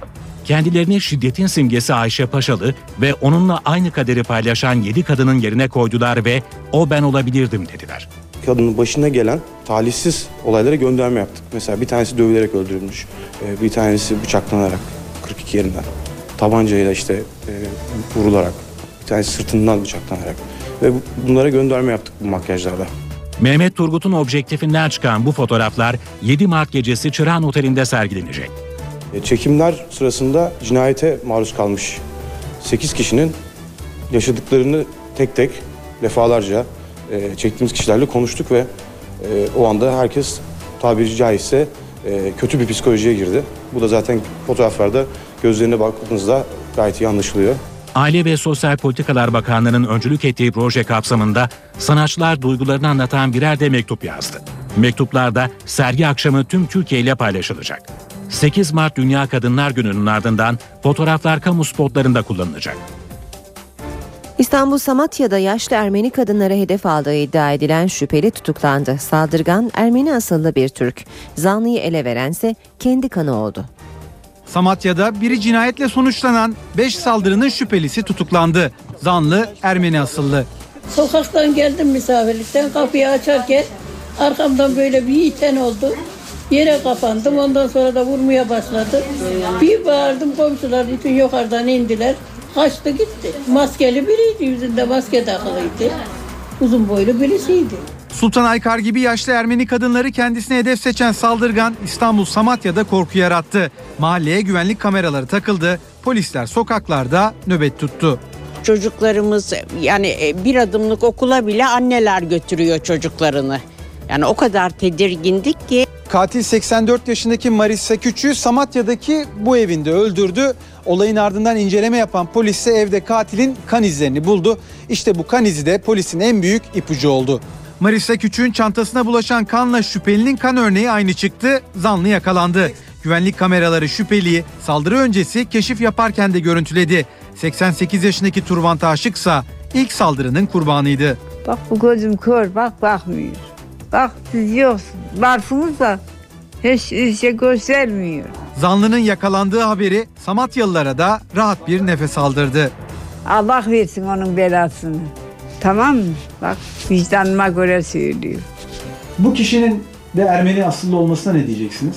Tabii ki bu olay bizi biraz üzdü, biraz da endişelendirdi. Zaten 50 bin kişi kalmış bir toplumuz. Ama bir sevindirici bir tarafı da var bunun. En azından ırkçı bir saldırı olmadığı ispat edilmiş oldu bu şekilde. İstanbul'da gözaltındayken hayatını kaybeden Nijeryalı Festus Oke ile ilgili bir rapor hazırlandı. İstanbul Valiliği İnsan Hakları Kurulu'nca yazılan raporda Festus Oke'nin haklarının ihlal edildiği sonucuna varıldı. Rapora göre 3 temel insan hakkının ihlali söz konusu. Raporda polis aleyhine sonuç doğurma ihtimali olan hemen her olayda kamera kayıtlarının teknik ve benzeri nedenlerle bulunamaması ciddi şüphelere neden olmaktadır ifadesine yer verildi. Polis memuru Cengiz Yıldız'ın aldığı 4 yıl 2 aylık hapis cezasına ilişkin karar temiz aşamasında. Festus Okey 2007 yılında gözaltına alındığı Beyoğlu Polis Merkezi'nde hayatını kaybetmişti. Polis içerideki kameraların o gün kayıt yapmadığını belirtmişti. NTV Radyo İşe giderkenden herkese yeniden günaydın. Ben Aynur Altunkaş. Birazdan Gökhan Abur'la son hava tahminlerini konuşacağız. Önce gündemin başlıklarını hatırlatalım. Bölgesel Kürt Yönetimi Başbakanı Neçirvan Barzani, İmralı ile görüşme sürecini desteklediklerini, üzerlerine düşeni yapacaklarını söyledi. BDP milletvekili Altan Tan, Öcalan'ın mektubunu Kandil'e kendilerinin götürdüğünü açıkladı. İmralı notlarını basına kendisinin sızdırdığı yönündeki iddiaları ise reddetti.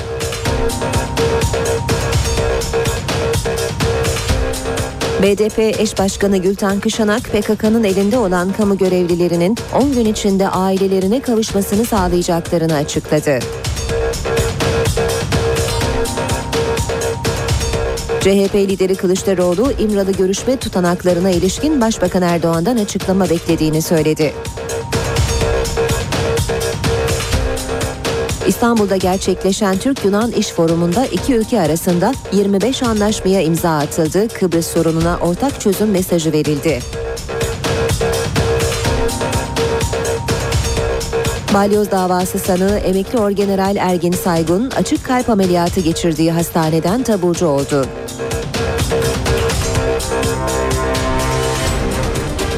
Ünlü sanatçı Müslüm Gürses'in cenazesi dün toprağa verildi. Cenaze töreninde izdiham vardı.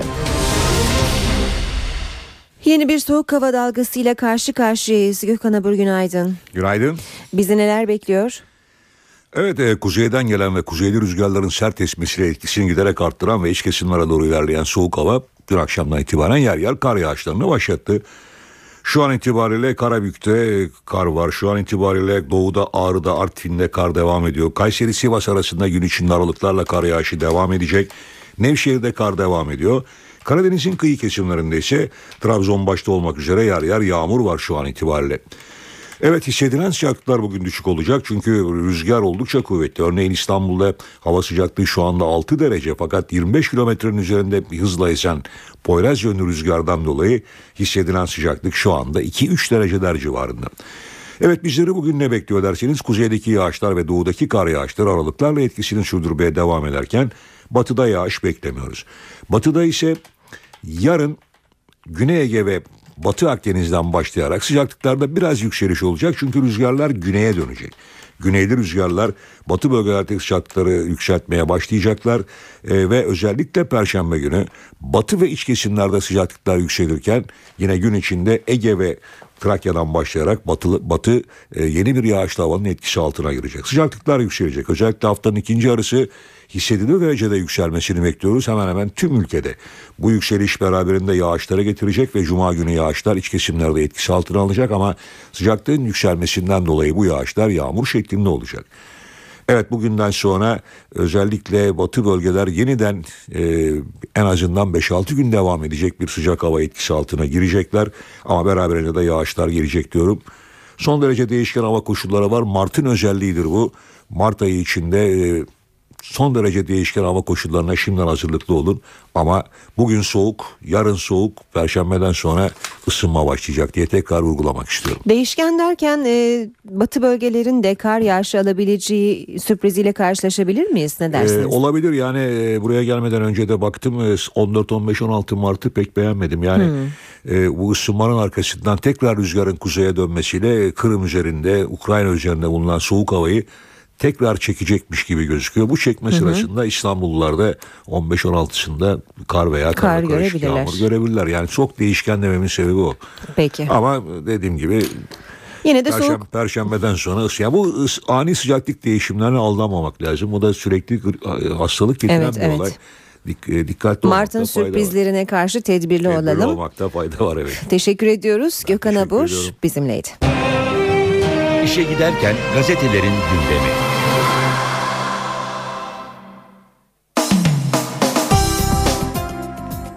Basın özetlerine bu bölümde Sabah gazetesiyle başlayacağız. Nevruz Bayramı dönüm noktası süreç açısından en kritik eşik olarak görülen 21 Mart'taki Nevruz öncesi silahlar susacak, bayram ortak kutlanacak diyor Sabah.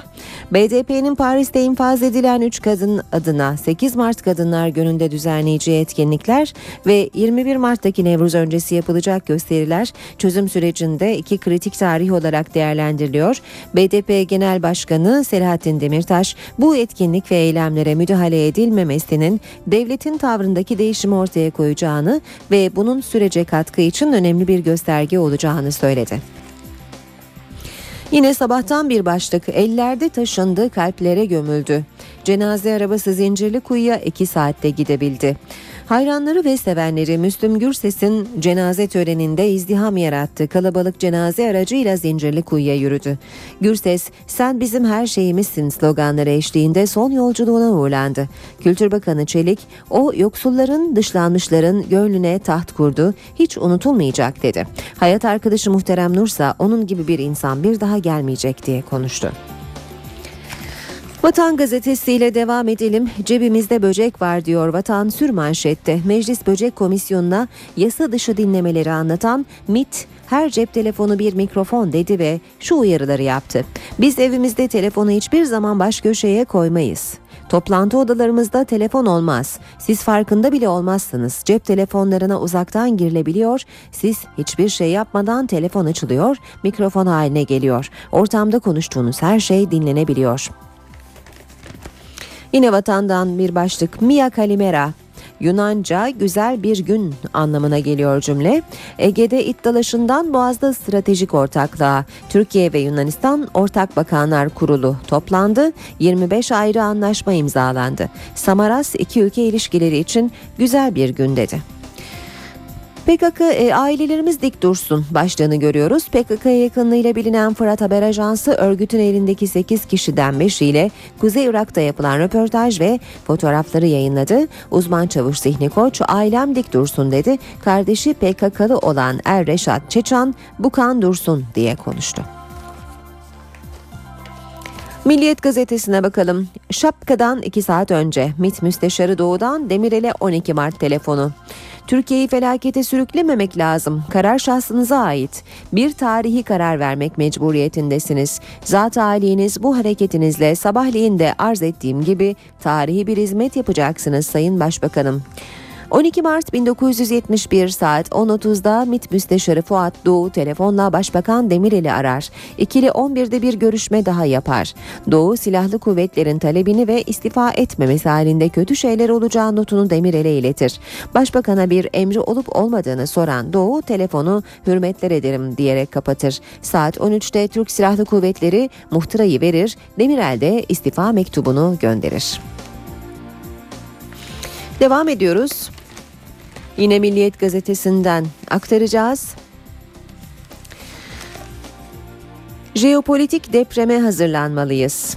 Düşün, e, Sönmez Köksal'ın ifadelerini görüyoruz. Eski MİT müsteşarı önümüzdeki 10 yıl önemli Amerika, Avrupa Birliği, Çin, Rusya, İran gibi unsurların da içinde bulunduğu büyük oyunun kurulduğu günlerde bizim de jeopolitik depreme hazırlıklı olmamız gerek. Ülkemizdeki özgürlüklerin gelişip toplumsal fay hatlarının yok edilmesi ihtimali de ilk kez bu kadar inandırıcı demiş Sönmez Köksal. Haber Türkiye e, Hürriyet gazetesine bakalım. Bomba diyaloğu başlığı manşette. Amerikan elçiliğini vuran canlı bomba saldırısının hemen ardından iki EKİ'de yöneticisi arasındaki ilginç konuşma dinlemeye takıldı ve olayla bağlantılı dört kişi tutuklandı. DHKPC üyesi Ecevit Şanlı'nın Büyükelçilik önünde üzerindeki bombayı patlattığı 1 Şubat'ta saat 18 sıralarında EKİ'denin Türkiye'deki üst düzey yöneticilerinden AC bir diğer yönetici EMK'yi aradı. AC eylemi planlayan kişinin Şehide Kod adlı örgüt üyesi arkadaşları olabileceğini söyledi. EMK tedirgin bir sesle solcular yapmıştır şehide değildir telefonu hemen kapat yanıtını verdi. Ancak AC şehide bana elçiliğe eylem yapacağını söylemişti solcularla yaptı sanırım diye üsteledi.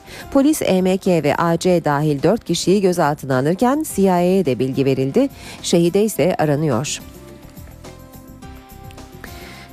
Hürriyet gazetesinden aktarmaya devam edelim. Yumurta atmak isteyen öğrenciyi karakoldan aldı.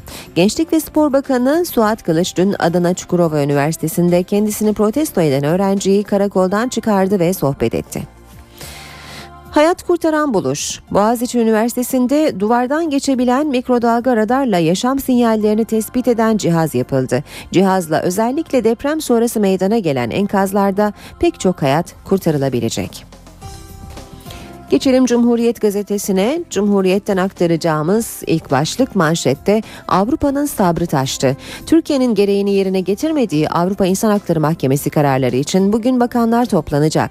Türkiye'nin kurucuları arasında olduğu Avrupa Konseyi'nin denetleme kurumu olan Bakanlar Komitesi, Türkiye'nin uygulamadığı Avrupa İnsan Hakları Mahkemesi kararlarını masaya koyacak ve Ankara'ya Türkiye Avrupa İnsan Hakları Mahkemesi kararlarını neden uygulamıyor sorusunu yöneltecek. Devam ediyoruz. Yine Cumhuriyet gazetesinden aktarmaya yol haritası yok. Erbil'de temaslarda bulunan BDP-DTK heyetinin süreç kuşkusu. Bölgesel Kürt Yönetimi Başbakanı Neçirvan Barzani ile görüşen Demokratik Toplum Kongresi eş başkanı Ahmet Türk karşılıklı adımların atılması gerektiğini belirterek hükümetin projesini hala açıklamadığına dikkat çekti. Kandil'in Öcalan'ın aldığı kararlara tam destek verdiğini kaydeden Türk, Nevruz öncesi silahların susmasını beklediğini söyledi. Devam ediyoruz basın özetlerine işe giderken de akşama bakalım. Dillerin dansı diyor akşamın manşeti. Siyasete, kavgaya, her türlü ayrıma inat barış kendi dilinde büyüyor. Acının harman olduğu toprakların çocukları şimdi en güçlü mesajı Diyarbakır'dan verecek. Kentin tek bale okulunun öğrencileri üç dilden ezgilerle sahne alacak. Asker, polis ve BDP'lilerin çocukları yan yana dans edecek. Sırada Habertürk gazetesi var. Katil kandan çıktı diyor Habertürk manşette.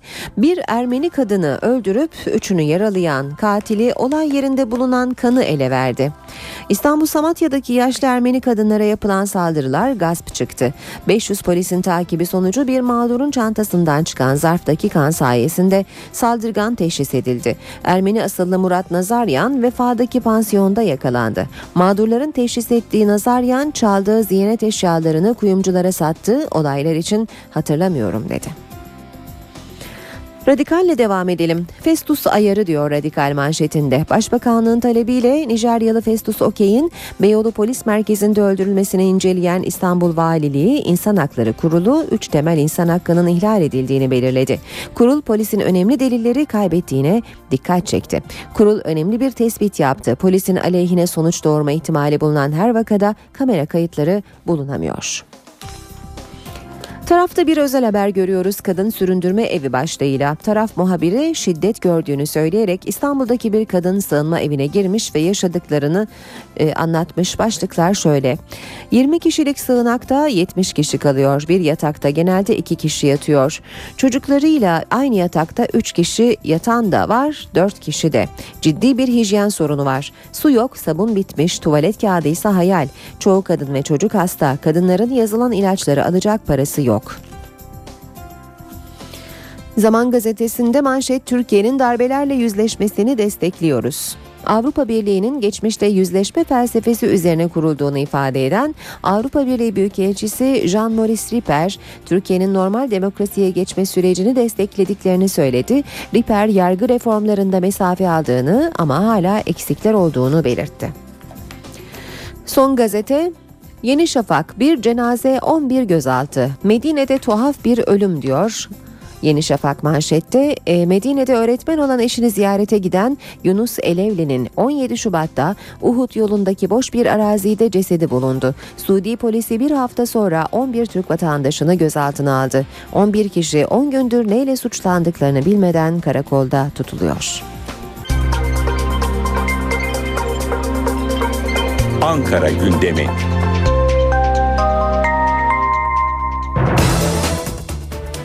Saat 8.20 işe giderken de sırayı başkent gündemi alıyor. Bugün karşımızda Özden Erkuş olacak. Özden günaydın. Günaydın Aynur.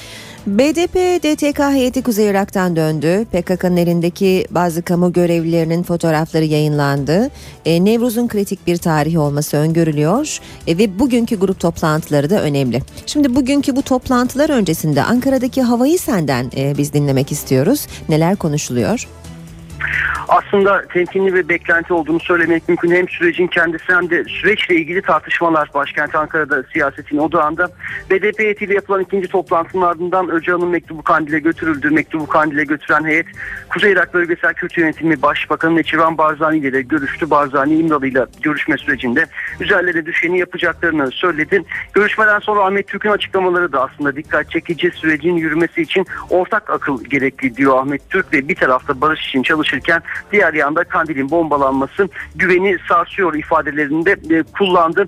Süreçte beklentilerden biri, önemli beklentilerden biri örgütün silah bırakması. E, bunun için Nevruz önemli bir tarih olarak görülüyor. Bir başka beklenti ise PKK'nın uzun süredir elinde tuttuğu kamu görevlileri. Bu noktaya ilişkin de temaslar yapıldı Kuzey Irak'ta. 10 günlük bir süreden bahsediliyor. 10 gün içerisinde uzun süredir rehin tutulan kamu görevlilerinin serbest bırakılması bekleniyor. Bu işlemin önümüzdeki cumartesi günü gerçekleşeceğine dair duyumların da olduğunu söyleyelim. Ancak tam tarih hangi noktada serbest bırakılacaklar, kime teslim edilecekler gibi sorular hala yanıtsız biraz daha beklemek gerekecek. Bu soruların yanıtlarını bulmak için sürecin kendisine ilişkin son durum bu.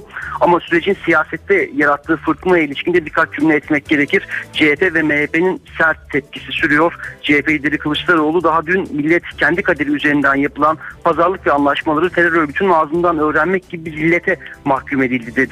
Başbakan Erdoğan'a seslendi. Bu sürecin en büyük yalancısısın. Millete dönüp ben size açıklama yapmayacağım ama siz bana güvenin diyerek milletten güven dilenmesi trajikomik bir talep- taleptir. Ben sana güvenmiyorum dedi. Bu ifadeleri kullandı. CHP lideri MHP'si İmralı görüşmelerinde bir genel af pazarlığı yapıldığı iddialarını sürdürmeye devam ediyor. İşte tüm bu iddialar, tüm bu eleştiriler bugün bir kez daha dile getirilecek. Meclisteki grup toplantılarında saat 10.30'da MHP grubunda Devlet Bahçeli konuşacak. Sürece en başı başından bu yana en sert tepkiyi veren parti MHP ve e, Devlet Bahçeli'nin yine sert mesajlar içeren bir konuşma yapmasını bekliyoruz. Ardından da süreci yürüten AK Parti e, grubunda Başbakan Erdoğan'ın bir konuşma yapmasını bekliyoruz. Erdoğan daha önce bu konu hakkında fazla konuşmayacağım demişti ama genel bir değerlendirme yapması kuvvetle muhtemel. Daha sonra ise BDP grubu yapılacak saat 12.30'da. Selahattin Demirtaş ya da Gülten Kışanak konuşacak. Süreçte gelinen noktaya ilişkin bilgi vermelerini bekliyoruz. Özellikle Kuzey Irak bölgesel Kürt yönetimiyle yapılan görüşme,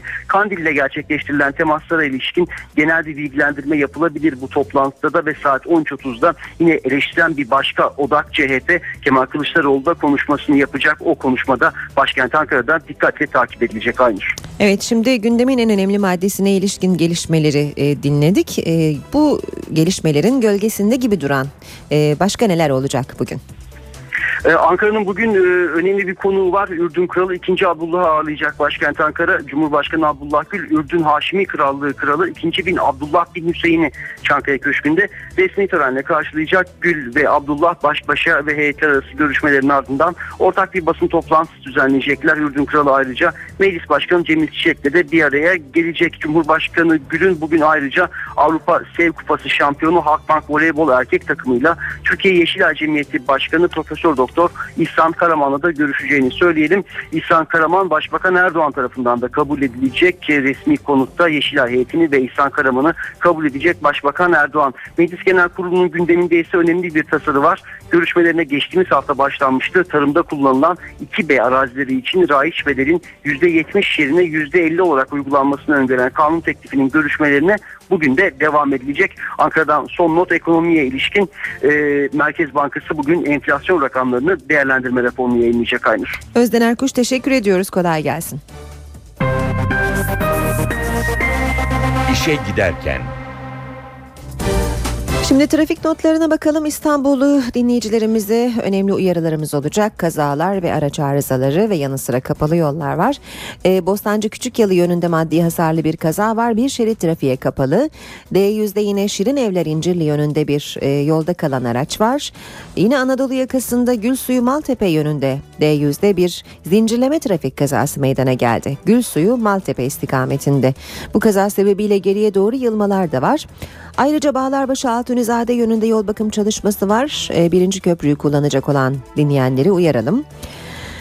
Ve e, bakalım köprülere kısaca Boğaziçi Köprüsü Anadolu Avrupa geçiş yoğunluğu Çamlıca'da başlıyor. Köprü çıkışında da devam ediyor. E, Çağlayan'a kadar etkili bir yoğunluk olduğunu söyleyebiliriz. Ters yönde ise Zincirlikuyu'dan sonra başlayan ve e, köprü çıkışında yerini rahat bir sürüşe bırakan trafik olduğunu görüyoruz. D100'de yine Anıt Mezar'da başlayıp Çağlayan'a uzanan yoğun bir trafik var. Tem otoyolunda köprü yönünde en yoğun bölgeler Kemerburgaz ayrımı Maslak Kavşağı arası. Edirne istikametinde ise Gazi Osman Paşa'da başlayıp tekstil kente uzanan yoğun bir trafik olduğunu görüyoruz. Anadolu yakası Tem otoyolunda ise Ataşehir'den e, Çamlıca gişelere kadar uzanan hafif e, bir yoğunluk olduğunu söylemek mümkün. Ankara ve İstanbul'a da bakalım. Ankara'da Cinnah Caddesi Atatürk Bulvarı arası 22 kilometre hızla 14 dakikada, Kızılay Dikmen arası yine 22 kilometre hızla 11 dakikada alınabilir. İzmir'de ise 3 kuyulardan Alsancak'a 22 kilometre hızla 21 dakikada, Mavi Şehir'den Konağa 32 kilometre hızla 28 dakikada ulaşabilirsiniz. işe giderken Gündeme yakından bakmaya devam ediyoruz. Mardin Bağımsız Milletvekili Ahmet Türk, Van Bağımsız Milletvekili Aysel Tuğluk ve BDP Diyarbakır Milletvekili Altan Tan, Kuzey Irak'taki temaslarını tamamlayıp dün akşam Türkiye'ye döndü. BDP'li Altan Tan, Kuzey Irak ziyaretini değerlendirdi.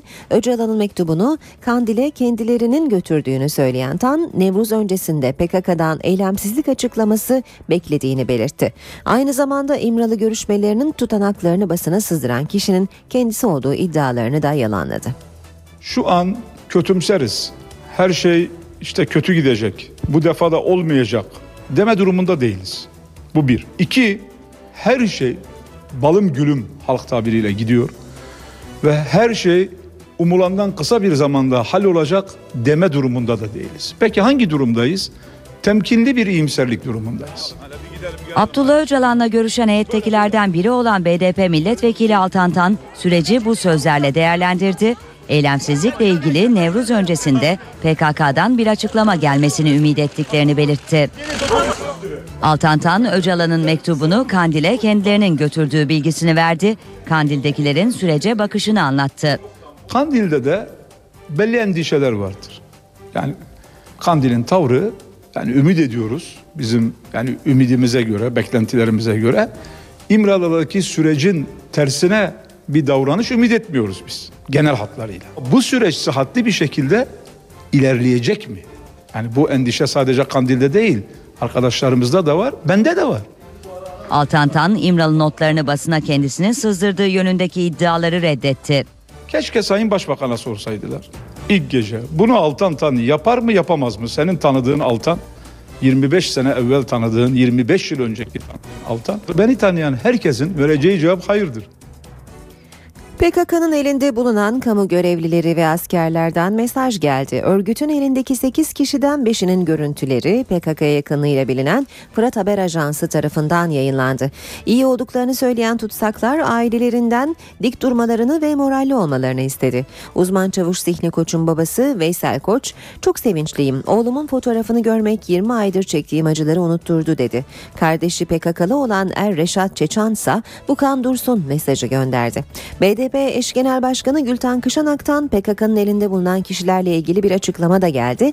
Kışanak 10 günlük bir süre içinde PKK'nın kaçırdığı kamu görevlilerinin ailelerine kavuşmasını temin edeceğiz dedi.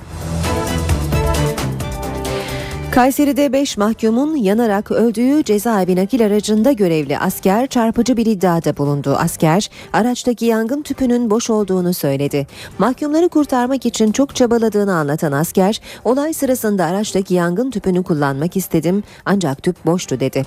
Yola çıkmadan birkaç gün önce servise giden aracın kapı sisteminin yangından bir saat önce bozulduğunu söyleyen asker servisteki görevlilerin kapıları kemerle bağlayarak yola devam etmelerini istediğini belirtti. Aracın sürücüsünün de aralarında olduğu 3 asker hakkında 15 yıla kadar hapis cezası isteniyor. Bir buçuk yıl önce Van'dan İstanbul'a giden cezaevi nakil aracında yangın çıkmış, kapılar açılmadığı için araçta mahsur kalan 5 mahkum ölmüştü.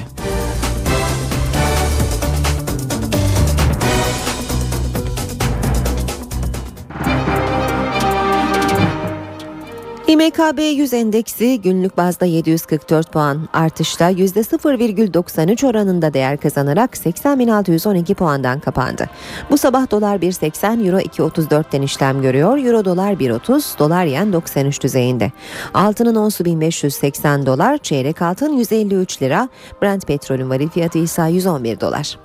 Saat 8.31 NTV Radyo'da işe giderken de birlikteyiz. Kısa bir aramız olacak. Ara vermeden önce gündemin başlıklarını bir kez daha hatırlatalım.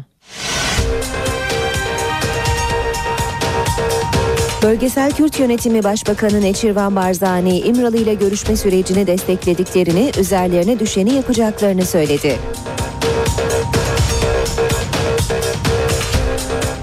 BDP milletvekili Altantan, Öcalan'ın mektubunu Kandil'e kendilerinin götürdüğünü açıkladı. İmralı notlarını basına kendisinin sızdırdığı yönündeki iddiaları ise reddetti.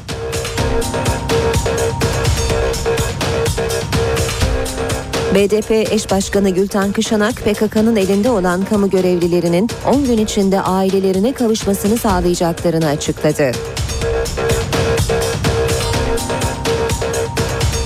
CHP lideri Kılıçdaroğlu İmralı görüşme tutanaklarına ilişkin Başbakan Erdoğan'dan açıklama beklediğini söyledi.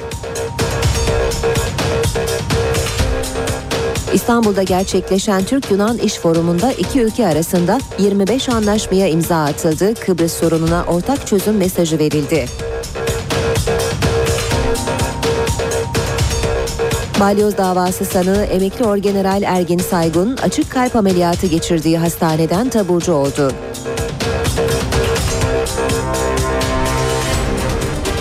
Ünlü sanatçı Müslüm Gürses'in cenazesi dün toprağa verildi. Cenaze töreninde izdiham vardı. Gündemde öne çıkan gelişmeleri aktarmayı sürdürüyoruz. Saat 8.36. Almanya'da bir süre önce yayımlanmak istenen bir reklamın Türkiye-Almanya diplomatik hattında rahatsızlığa neden olduğu ortaya çıktı. Yaşanan krizi Başbakan Yardımcısı Bekir Bozdağ anlattı. Almanya İçişleri Bakanlığı bir reklam hazırlattı. Reklam Türkiye ile Almanya arasında bakanlar düzeyinde gerilim yarattı.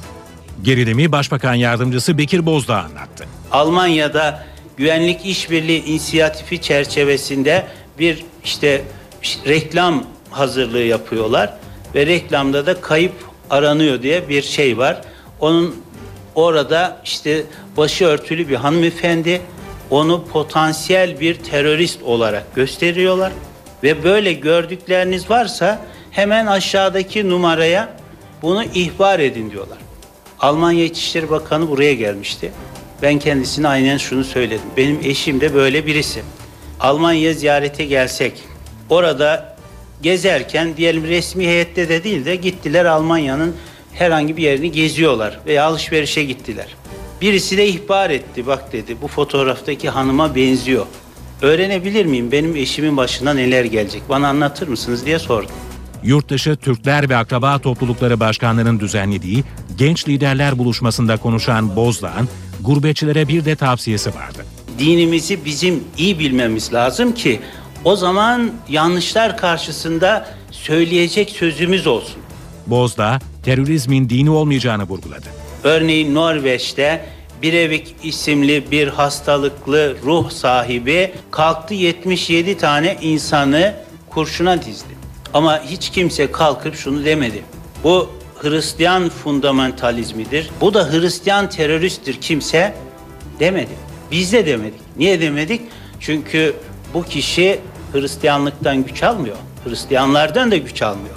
Hastalıklı ideolojisinden, sapkın fikirlerinden güç alıyor. Kahramanmaraş'taki Patriot bataryalarının Alman ve Türk personel arasında gerilime neden olduğu iddiası tartışılıyor. Genelkurmay bu iddiayı yalanladı ancak Almanya'dan biraz farklı bir açıklama geldi. Alman Dışişleri Bakanı askerlerimize daha fazla saygı gösterilmeli dedi. Dost olarak geldik ve dost olarak da ağırlanmak istiyoruz. Almanya Dışişleri Bakanı Guido Westerwelle, Kahramanmaraş'ta görev yapan Alman askerlerinin koşullarından duyulan rahatsızlığı böyle dile getirdi. Westerwelle, Patriot füze savunma sistemiyle birlikte gelen askerlerine daha fazla saygı gösterilmesini istedi. Kahramanmaraş'taki Alman askerlerinin olumsuz koşullarda görev yaptığı yönündeki raporunun ardından Alman dışişleri yetkilileri de Türkiye ile temasa geçti. Federal Alman Meclisi Silahlı Kuvvetler Raportörü Helmut Könighaus'a hem Türk hem de Alman makamlarında sorumluluk bulunduğunu söyledi. Helmut Könighaus, Türk ve Alman makamları arasında yetki alanlarının netleştirilmesi gerektiğini kaydetti. Önceki gün Alman Meclisi'ne sunulan raporda Türk makamlarla işbirliği konusunda sıkıntı yaşandığı, kışlalardaki duşlarla tuvaletlerin durumunun da çok kötü olduğu kaydedilmişti. Kahramanmaraş'ta NATO komutasındaki Patriot sisteminin kullanımından sorumlu 300 Alman askeri bulunuyor. Suriyeli muhalifler ülkenin kuzeyindeki Rakka kentini ele geçirdiklerini duyurdu. Kentteki Hafız Esad heykeli yıkıldı. Rakka'da yaşananlar 2003 yılında Bağdat'ta devrik lider Saddam Hüseyin heykelinin yıkılışı görüntülerini hatırlattı. Suriye'nin kuzeyindeki Rakka kenti düştü. Rakka'yı ele geçirdiklerini duyuran muhalifler kentteki Hafız Esad heykelinin yıkılış görüntülerini uluslararası haber ajanslarına dağıttı. Muhaliflerin hedefinde sadece Hafız Esad'ın heykeli yoktu. Kalabalık Beşer Esad'ın posterlerini de parçaladı. Rakka'dan gelen görüntüler 2003 yılında Irak işgali sırasında Bağdat'ta Saddam Hüseyin'in heykelinin yıkılışını hatırlattı. Rakka muhalifler tarafından ele geçirilen ilk bölgesel başkent olma özelliğini taşıyor. Kenti ele geçiren birlikler arasında radikal İslamcı Nusra cephesinin de olduğu belirtiliyor. Görgü tanıkları çatışmalar ve kente yönelik hava saldırılarının sürdüğünü ifade ediyor. Amerika Birleşik Devletleri'nden ard arda İran'a yönelik sert mesajlar geldi. Önce Amerika Başkan Yardımcısı Başkan Obama İran konusunda blöf yapmıyor dedi. Ardından İsrail Başbakanı Benjamin Netanyahu silahlı tehditten bahsetti. Amerika'da düzenlenen bir konferansta İran'a sert mesajlar gönderildi. Konferansa video yoluyla bağlanan İsrail Başbakanı Benjamin Netanyahu, İran'a karşı askeri tehdit unsurunu gündeme getirdi. Kalbimin derinliklerinde ve aklımın her yerinde biliyorum ki sözler İran'ı durdurmayacak. Yaptırımlar tek başına İran'ı durdurmayacak. Diplomasinin başarısız olması halinde yaptırımlara net ve geçerli bir askeri tehdit eşlik etmeli. Netanyahu, İran'ın nükleer silah yapımına her gün daha yaklaştığını ifade etti. Konferansta konuşan Amerikan Başkan Yardımcısı Joe Biden da İran'a mesaj gönderdi. Biden, tüm seçenekler masada derken blöf yapmıyoruz dedi. Büyük uluslar blöf yapmaz. Birleşik Devletler'in başkanı blöf yapmaz. Savaş istemiyoruz. Müzakerelerin başarıya ulaşmasını umuyoruz ama askeri güç kullanımı da dahil tüm seçenekler masada. Biden diplomasi penceresi giderek daralsa da çözüm için hala umut olduğunu söyledi. İsrail'in Batı Şeria'da uygulamaya soktuğu yeni bir hizmet tartışmaya yol açtı. Uygulama sadece Filistinlilerin binebileceği otobüsler. Filistinliler uygulamayı ırkçılık olarak nitelendiriyor. İsrail Ulaştırma Bakanlığı'na göre ise hedef otobüslerdeki kalabalığı azaltmak. İsrail yönetiminin getirdiği yeni uygulamayla bu otobüse sadece Filistinliler binebiliyor. Gerekçe ise Batı Şeria'dan İsrail tarafına geçen işçilerin otobüste yarattığı kalabalığı azaltmak. İsrail Ulaştırma Bakanlığı, Batı Şeria'da otobüs hizmetlerine karite ve ucuzluk getirmek için bu uygulamanın başladığını söylüyor. Filistin tarafı ise bütün bunların göz boyama olduğu görüşünde. Yaşananları ayrımcılık olarak görüyoruz. Yerleşim yerlerinden yeşil hatta giden işçileri birbirinden ayırmanın hizmet olarak kimseye faydası yok. Bu ırkçı bir projedir.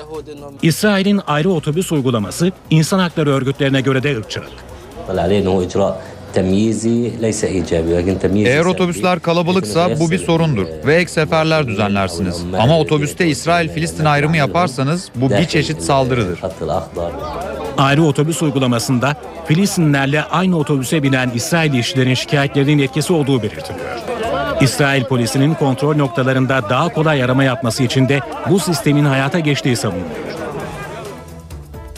Katolik dünyası yeni papanın seçimine kilitlendi. Dünyanın dört bir yanından 115 kardinal yeni ruhani liderlerini belirlemek için Vatikan'da toplandı. Yeni papanın Paskalya haftasına kadar seçilmesi hedefleniyor.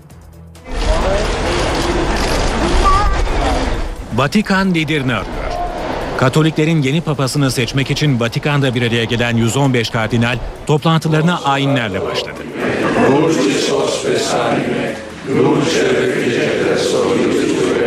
Bir hafta sürecek görüşmelerde kardinaller arasından papa adayları belirlenecek, Katolik Kilisesi'nin geleceği tartışılacak. Kardinaller gelecek haftada yaklaşık 1,5 milyar Katolik'e önderlik edecek yeni papayı seçmek için Sistine Şapeli'ne kapanacak. Dünya ile tüm bağlarını koparacak kardinaller yeni papayı Paskalya başlamadan yani Mart ayı sonuna kadar seçecek. Papanın seçildiği müjdesi ise bacanağın çıkacak beyaz dumanla duyurulacak. Kardinaller net cümleler kurmasa da nasıl bir papa istediklerinin ipuçlarını veriyor. Çoğu kardinal dünya meseleleriyle yakından ilgili bir papanın Vatikan'ı daha etkinleştireceğini savunuyor. Yeni papanın güçlü bir karakteri olması ve zorluklarla mücadele etmesi de isteniyor. Papayı kapalı kapılar ardında seçecek kardinaller yeni liderlerin özellikle Avrupa dışından olması gerektiğine inanıyor. Papalık yarışında önde gelen adayların Gana, Arjantin, Brezilya ve İtalya'dan kardinaller olduğu belirtiliyor.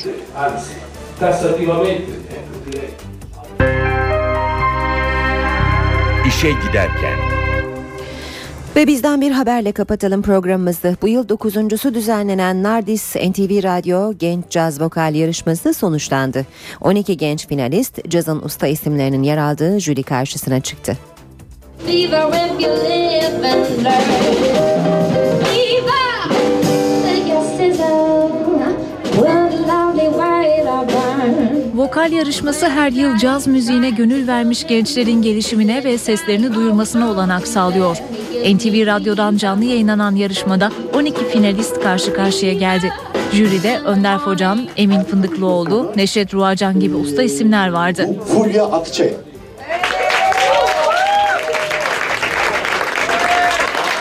Fulya Akça NTV Radyo özel ödülünü kazandı. Akça aynı zamanda bir diğer finalist Buket Zor'la İstanbul Caz Festivali tünel şenliklerinde sahne alacak.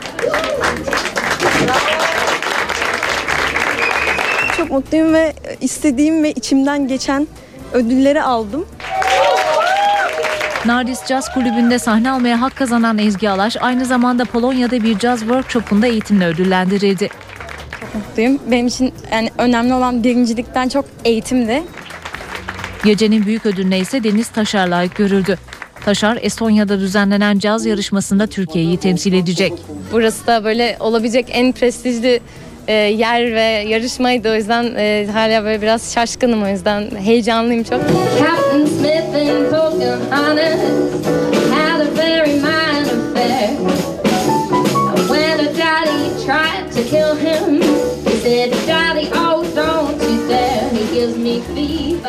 İşe giderkenden bugünlük de bu kadar. Ben Aynur Altunkaş. Saat başında yeniden buluşmak üzere. Hoşçakalın. NTV Radyo